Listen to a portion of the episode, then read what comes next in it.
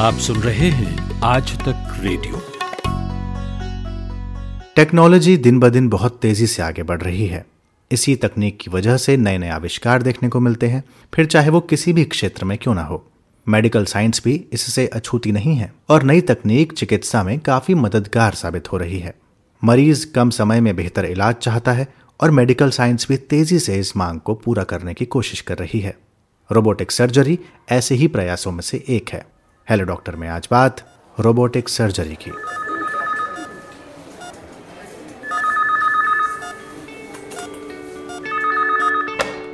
Hello doctor.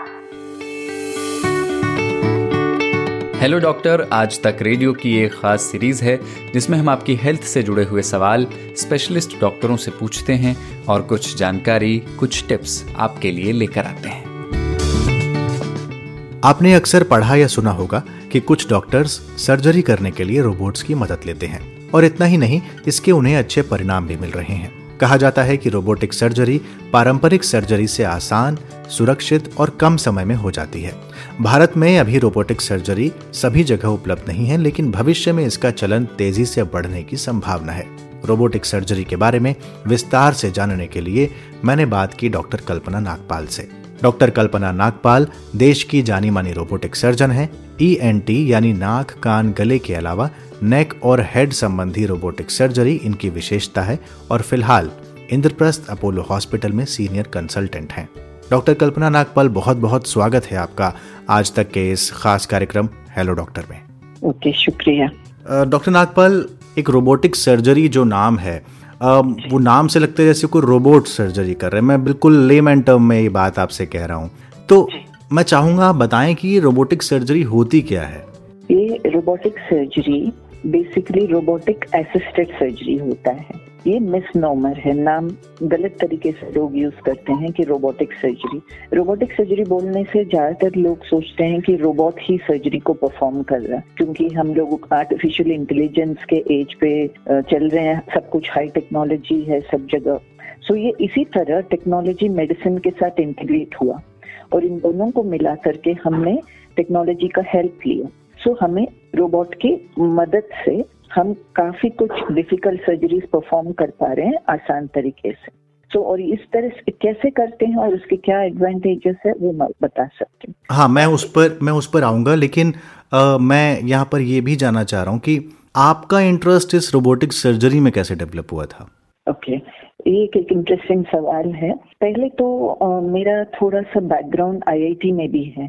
In the sense मैंने जब जब मेडिसिन मे, मेरा मेडिसिन जब सिलेक्शन हुआ तो मेरा इंजीनियरिंग में भी हुआ।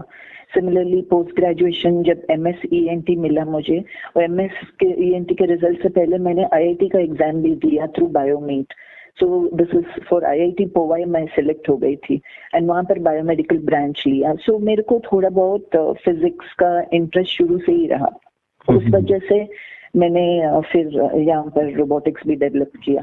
एंड ऑल्सो मैंने देखा कि हमारे हॉस्पिटल में 2012 में लोगों ने जैसे यूरोलॉजी में शुरू कर दिया था रोबोट एंड okay. बाकी टाइम वो रोबोट uh, जैसे ऊपर ड्रेप लगा के उसको बंद करके छोड़ देते थे। तो ज़्यादातर वो खाली पड़ा था तो फिर मैंने सोचा क्यों ना ईएनटी टी में भी शुरू कर सकते हैं।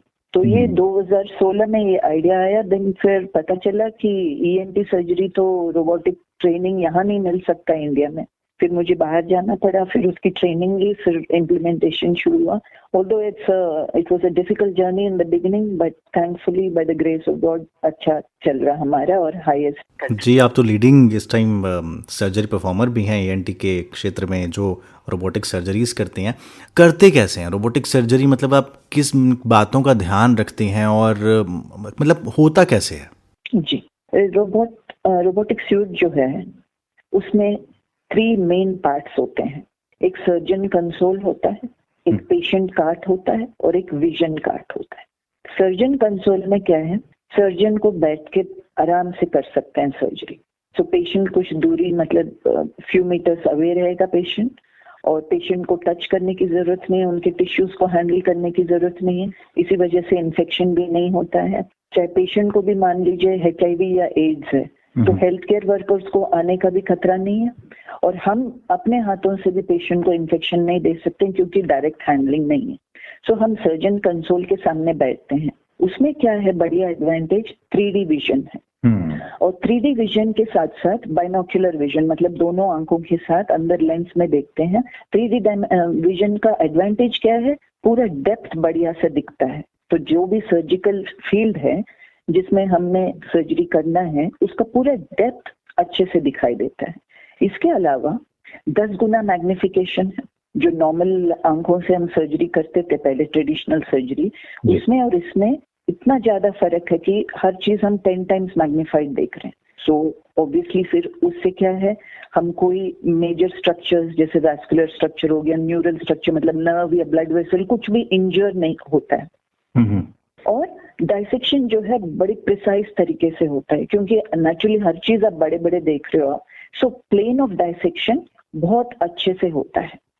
और भी कई एडवांटेजेस हैं लेकिन बेसिकली एक this is translation of movements of the robotic arms in the patient मतलब जो जो बाकी दोनों पार्ट्स मैंने कहा पेशेंट कार्ट पेशेंट कार्ट में इंस्ट्रूमेंट्स और एंडोस्कोप होता है। तो पहले एंडोस्कोप हम्म। इंट्रोड्यूस करते हैं एरिया ऑफ़ सर्जिकल फ़ील्ड में। इसके बाद इंस्ट्रूमेंट्स को एंडोस्कोपिक विजन देखते देखते इंस्ट्रूमेंट्स भी इंट्रोड्यूस करते हैं। सो so, जो रोबोटिक इंस्ट्रूमेंट मान लीजिए माउथ में है तो वो रोबोटिक इंस्ट्रूमेंट्स का जो मूवमेंट है वो उसी कमांड से होता है जो सर्जन ने यहाँ कमांड देना होता है सर्जन कंसोल तो okay. तो हमारे जो फिंगर मूवमेंट्स है यहाँ पर that gets translated into robotic arm movements मतलब सर्जरी हम ही लोग कर रहे हैं। हर स्टेप हमें करना है। But every movement is getting translated into the robotic arms जी यानी ये उस तरह से नहीं है जैसे एक इमेज बनती है कि भाई एक कोई रोबोट होगा और वो आपकी सर्जरी खड़ा होकर कर रहा होगा डॉक्टर्स बैठे होंगे। बिल्कुल नहीं बिल्कुल हाँ। नहीं। तो यानी ये जो नाम है इससे कंफ्यूजन एक पैदा होता है। बिल्कुल जी। It has to be called robot assisted surgery exactly जी। सो एनाटॉमी जानना बहुत ज़रूरी है। And hmm. कई सारे ट्रेडिशनल सर्जरीज पहले से ही सर्जन को परफॉर्म करना चाहिए। उसके अलावा एंडोस्कोपिक सर्जरीज भी बहुत सारे परफॉर्म करना चाहिए। उसके बाद ही रोबोटिक सर्जरी ट्रेनिंग हो पाएगा। ठीक है। डॉक्टर कल्पना आप जब इस इन सर्जरीज को करती हैं जैसे आप ईएनटी e और नेक एंड हेड सर्जरी का आपका एक लंबा अनुभव रहा है बहुत रिस्की नहीं होता है? जैसे मैंने कहा एक तो सर्जिकल अनाटमी होता है। अनाटमी को थरोली जानना ज़रूरी। हम्म। और ये होता है कई सारे ट्रेनिंग के कोर्स में आपने कैडेवरिक डिसेक्शन परफॉर्म किया कि नहीं? और ट्रेडिशनल सर्जरीज काफ़ी सारे किए कि नहीं? और थरो नॉलेज इज़ इम्पोर्टेंट तभी हम्म। हम जाकर के कोई नया टेक्निक लर्न कर सकते हैं सीख सकते हैं। अभी भी हम जूनियर्स को जो नया टेक्निक सिखा रहे हैं उसमें ये क्लॉज ज़रूर रखा है कि हम्म। आप पहले नॉर्मल सर्जरी करो फिर उसके बाद एंडोस्कोपिक सर्जरीज भी करो उसमें रिफाइनमेंट आएगा फिर आप ये नया टेक्नोलॉजी सीखिए। रोबोटिक सर्जरी और इसके लिए प्रॉपर लाइसेंसिंग होता है। ऐसा नहीं कि हर एक जना कोई भी बैठ के रोबोटिक सर्जरी शुरू कर देगा। प्रॉपर हाँ, एग्ज़ाम हाँ। होता है प्रॉपर लाइसेंसिंग होता है और ये लाइसेंसिंग जैसे हम लोग डाविंची मशीन यूज़ कर रहे हैं। हम्म, हम्म। ये डाविंची मशीन ये सब वहाँ पर सनीवेल कैलिफ़ोर्निया में मैन्युफैक्चरिंग वगैरह है। वहाँ से लाइसेंस मिलेगा हमें। लाइसेंसिंग मिलने के बाद भी ये सर्जरीज जो है वीडियो रिकॉर्डिंग्स जो है वो लोग एडिट करते हैं वो लोग चेक करते हैं कि भाई स्टैंडर्ड वगैरह सब सही है कि नहीं आउटकम सही दे रहे हैं कि नहीं। सो so, ये लाइसेंसिंग भी रेन्यू होता रहता है। ऐसा अच्छा। नहीं है कि कोई भी परफॉर्म कर सकता है। जी। तो इंडिया में जहाँ पर लोग डॉक्टर्स के पास जाने से भी डरते हैं और कहते हैं इतनी दवाइयाँ हमको दे दी जाएँगी या फिर जिस तरह से विदेशों में होता है मतलब वो अभी कल्चर डेवलप धीरे धीरे हो रहा है हमारे अभी बहुत सारी चीज़ों को लेकर। ऐसे में रोबोटिक सर्जरी आप जब इतने सालों से कर रहे हैं, आप कैसे पेशेंट्स को ये बात समझाते हैं कि इसमें कोई मतलब ऐसा डरने वाली बात नहीं है, ये आप करवाइए और पेशेंट कैसे उस चीज़ को मान जाते हैं जी।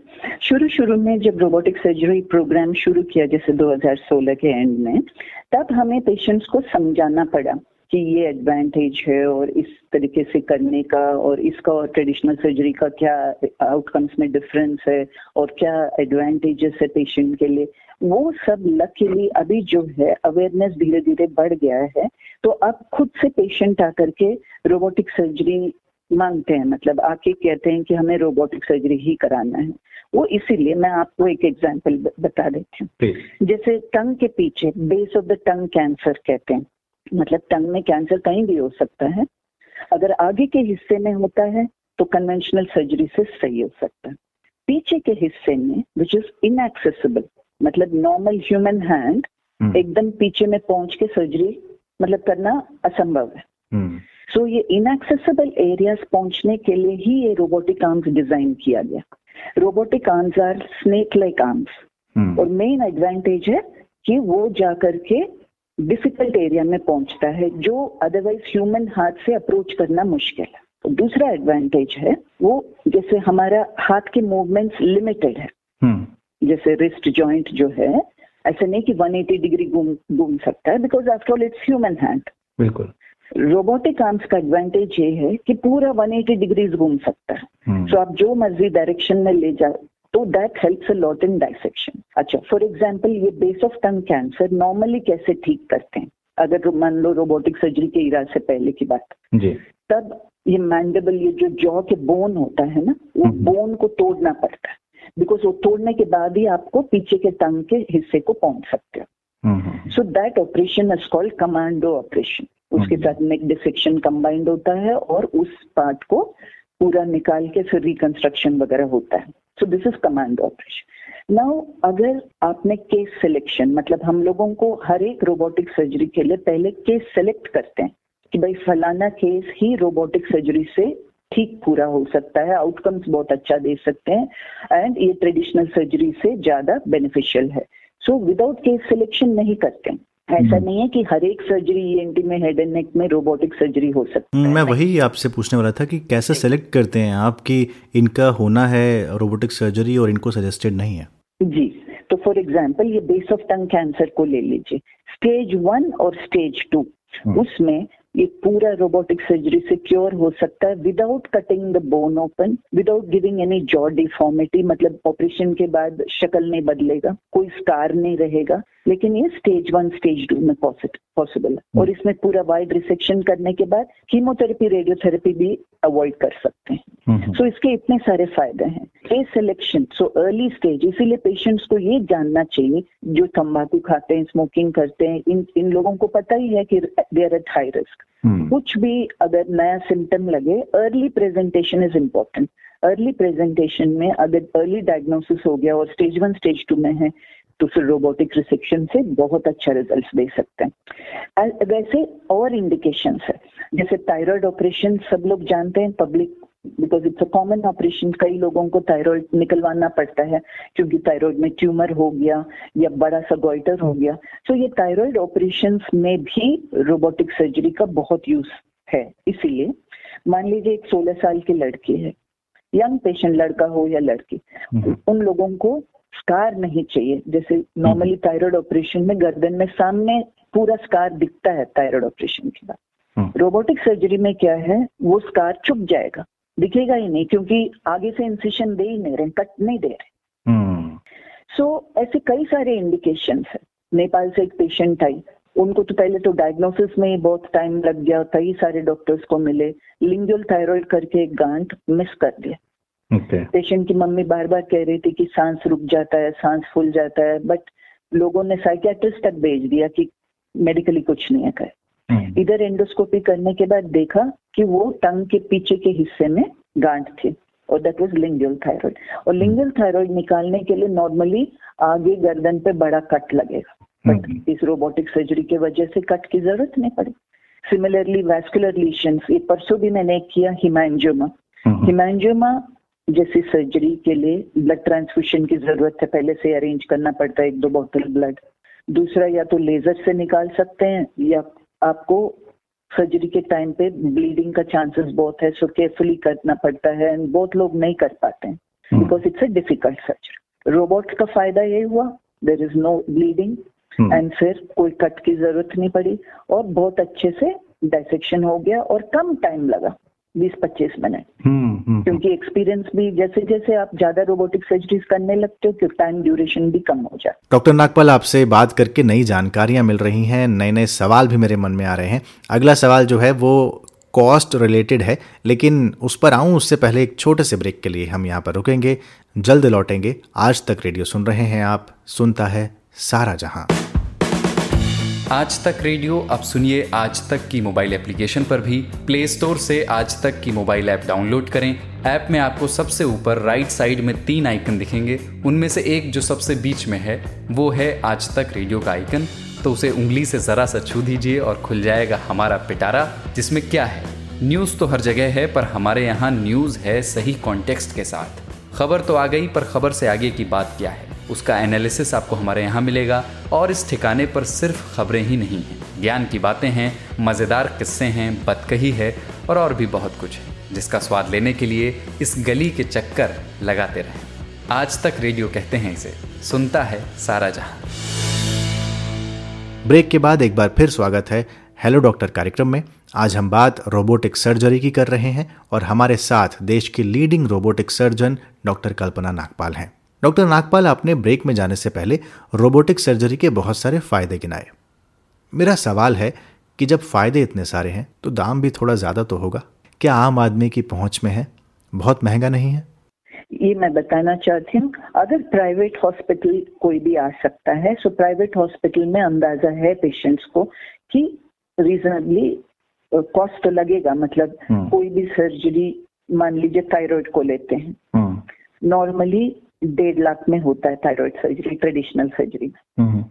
अगर रोबोटिक कराना चाहते हो तो साठ सत्तर हज़ार एक्स्ट्रा लगता है। वो इसीलिए कि surgery cost remains the same सिर्फ़ जो रोबोटिक कंज्यूमेबल्स जो इंस्ट्रूमेंट्स यूज़ करते हैं जी। उसका पैसा लगता है क्योंकि इंस्ट्रूमेंट्स तो चेंज होता रहता है। हर एक पेशेंट का अलग डिस्पोजेबल होता है। सो वो इंस्ट्रूमेंट्स का खर्चा साठ से सत्तर हज़ार लगता है। This is the only extra cost private hospital यानी बहुत महँगा भी नहीं है जितना मतलब तीन गुना या चार गुना होगा ऐसा भी नहीं है। बहुत मिनिमल एक कॉस्ट एक्स्ट्रा आपकी जा रही है लेकिन उसके फ़ायदे बहुत सारे हैं। यहाँ पर एक सवाल मेरा ये भी है कि जब इतने फ़ायदे हैं हर चीज़ का फ़ायदा होता है नुकसान भी कुछ ना कुछ ज़रूर होता ही होगा। क्या नुकसान भी हैं इसके कुछ? अब नुकसान ये है अगर केस सिलेक्शन सही नहीं है फिर आपका आउटकम सही नहीं रहेगा। तो हम्म। इसीलिए उसको अवॉइड करना चाहिए एक तो। दूसरा complication one has to be prepare मान लीजिए रोबोटिक सर्जरी करते करते आपने कोई चीज़ को इंजोर किया ब्लड वेसल को इंजोर किया जो ट्रेडिशनल सर्जरी में भी हो सकता है। हम्म, हम्म। तो सर्जन को मालूम होना चाहिए उस कॉम्प्लिकेशन को कैसे रेक्टिफाई कर सकते and that is again a prerequisite किसी भी प्रकार का सर्जन हो कोई भी एंडोस्कोपिक सर्जन हो ट्रेडिशनल सर्जन हो या रोबोटिक सर्जन हो उनको कॉम्प्लिकेशन हैंडल करना आना चाहिए पहले तो for any surgery so touch wood we have been lucky in our programme अभी तक ऐसा कोई भी कॉम्प्लिकेशन एनकाउंटर नहीं किया है। सो so, इसीलिए जैसे मैंने कहा if your training is good then complications का जो है रिस्क मिनिमल बहुत मिनिमल रहेगा। ठीक है अंतिम सवाल मेरा ये इतनी सर्जरीज आप रोबोटिक असिस्टेड सर्जरीज करवा रहे हैं और एक नॉर्मल सर्जरी और इस सर्जरी में अंतर तो है ही जैसे आपने बेनिफिट्स इसके बताए कि मरीज़ जल्दी ठीक हो सकता है, खून कम बहेगा, आप जो टाँके के निशान होते हैं आपको वो दिखलाई नहीं पड़ेंगे और भी तमाम तरह की फ़ायदे इसमें हैं और नुकसान भी स्टे भी शॉर्ट रहेगा हॉस्पिटल में स्टे भी कम रखते हैं। स्टे शॉर्ट रहेगा उस जी उसकी वजह से आप हाँ उसकी वजह से आपका जो हॉस्पिटल में रुकने का खर्च है वो भी कम आएगा ज़ाहिर सी बात है। हाँ लेकिन क्या इसके बाद जो दवाइयाँ चलेंगी क्या उसमें भी कुछ कमी आती है? या फिर वो उतना ही लंबा ड्यूरेशन रहता है जो एक नॉर्मल बीमारी की दवाइयों में होता है? जैसे मैंने कहा कैंसर अगर स्टेजिंग सही प्रॉपर हो तो मैंने कहा ना कीमो के ड्रग्स पूरा अवॉइड हो जाए दूसरा एनेस्थीशिया का ड्रग्स जो है हाँ। कम लगेंगे रोबोटिक सर्जरी में क्योंकि रोबोटिक सर्जरी का अगर जैसे मैंने कहा एक्सपीरियंस सर्जन करते हैं तो टाइम ड्यूरेशन कम हो जाता है सो so, ज़ाहिर सी बात है तो फिर एनेस्थीशिया का रिक्वायरमेंट भी कम रहेगा हम्म। दूसरा मैंने एक बहुत इम्पोर्टेंट इंडिकेशन बताना भूल गई। जैसे स्नोरिंग के लिए खराटों की बीमारी के लिए रोबोटिक। सर्जरी ने बहुत चेंजेस लाए। रोबोटिक सर्जरी की वजह से आउटकम्स बहुत अच्छे हैं। स्नोरिंग नहीं होता है। स्नोरिंग के एसोसिएटेड स्लीप एपनिया में भी क्योर हो सकता है। अगेन स्टेजिंग जैसे बीएमआई उनका 35 से नीचे हो फिर हम एक स्लीप स्टडी कराते हैं सारी रात पूरी रात का एक जाँच होता है जिसमें हम देखते हैं कि कितने बार ऑक्सीजन गिरता है कितने बार सांस रुकता है। तो ये स्लीप एपनिया का ग्रेडिंग होता है फिर। सो माइल्ड और मॉडरेट स्लीप एपनिया में रोबोटिक सर्जरी बहुत अच्छे रिजल्ट्स दे रहे हैं जिस वजह से बाहर के कंट्रीज़ से भी पेशेंट्स आ रहे हैं। और ये कितने टाइम पीरियड में ये सर्जरीज हो जाया करती हैं डॉक्टर कल्पना? सो रफली लाइक जैसे अगर स्नोरिंग के लिए कर रहे हैं सो रोबोटिक सर्जरी थ्रोट के लिए लगभग थर्टी फोर्टी मिनट्स लगता है। सिमिलरली थायराइड का लगभग एक सवा घंटा लगता है। तो ज़्यादातर इतना ही टाइम लगता है एक डेढ़ घंटा मैक्सिमम एक और चीज़ क्योंकि हमने दो पार्ट्स तो समझा दिए एक तो सर्जन कंसोल दूसरा पेशेंट कार्ड हाँ तीसरा रह गया विजन कार्ड सर्जरी करते वक्त। जितने भी स्टाफ हैं थिएटर में सारा वो सर्जरी को एक टू डी विजन कार्ड में भी देख सकते हैं। जैसे सर्जन तो थ्री डी में देख रहे हैं ना? हम्म, हम्म। ऐसे अलग से साथ साथ स्क्रीन में डिस्प्ले होता हुआ आएगा टू डी स्क्रीन में जिसमें एनेस्थेटिस्ट भी देख सकते हैं जूनियर्स भी देख सकते हैं। सारा team ENT team can watch मतलब इसी का एडवांटेज इसीलिए है कि even youngsters can learn the surgery faster पहले क्या होता था ट्रेडिशनल सर्जरी में अगर सीनियर सर्जन थायराइड सर्जरी सिखा रहे हैं हम सब टेबल के आसपास खड़े होते थे लेकिन बड़े मुश्किल से देख पाते थे स्ट्रक्चर्स को क्योंकि दूर से कितने मतलब कितने लोग जान करके क्या देखोगे? Because hmm. हमारा आई विजन जो है लिमिटेड है उतना डिस्टेंस पे कोई नर्व या वेसल कुछ नहीं दिखाई पड़ेगा। इसीलिए सर्जिकल स्टेप सीखना भी बहुत मुश्किल होता है। बट आजकल के जनरेशन को ये रोबोटिक सर्जरी की वजह से टू डी विजन में they are able to understand each step तो लर्निंग हम्म। कर्व जो होता है दैट इज़ फास्टर ठीक है। Thank you so much doctor Kalpana Nagpal आपने हमसे बात की हमें समझाया और बहुत विस्तार से समझाया हमारे लिसनर्स को कि रोबोटिक सर्जरी क्या होती है क्या मिथ हैं इसके और क्या इसके फ़ायदे हैं क्या नफ़ा नुकसान है ये सारी चीज़ें आपने बहुत अच्छे से समझाई। बहुत बहुत शुक्रिया हमसे बात करने के लिए। बहुत शुक्रिया। थैंक यू तो ये था आज का हेलो डॉक्टर जिसमें हमने रोबोटिक सर्जरी की बात की। आपको हमारे ये अंक कैसा लगा? आप अपना फीडबैक हमें ईमेल कर सकते हैं। हमारा ईमेल पता है रेडियो एट आज तक डॉट कॉम यदि आप भी डॉक्टर से कोई सवाल पूछना चाहते हैं या चाहते हैं कि किसी विषय पर हम चर्चा करें तो वो भी हमें लिखकर ज़रूर भेजें। अपने नाम और अपने पते के साथ ईमेल पता वही है रेडियो एट आज तक डॉट कॉम अगले मंगलवार फिर हाजिर होंगे आपकी हेल्थ से जुड़े नए सवालों और उनके जवाबों के साथ। तब तक के लिए मुझे, यानी अंजुम शर्मा को दीजिए इजाज़त और अपनी सेहत का खूब ख्याल रखिए। नमस्कार। आज तक रेडियो, आज तक डॉट इन स्लैश रेडियो, ये हमारा पता है। लेकिन हम आपके पसंदीदा ऑडियो प्लेटफॉर्म्स पर भी हैं। Google podcast, Apple podcast, Spotify, Jio Saavn, जैसे ठिकानों पर भी आप हमें सुन सकते हैं। और अगर YouTube आपकी पसंदीदा जगह है तो वहाँ पर भी हमें सब्सक्राइब कीजिए। आज तक रेडियो सुनता है सारा जहाँ।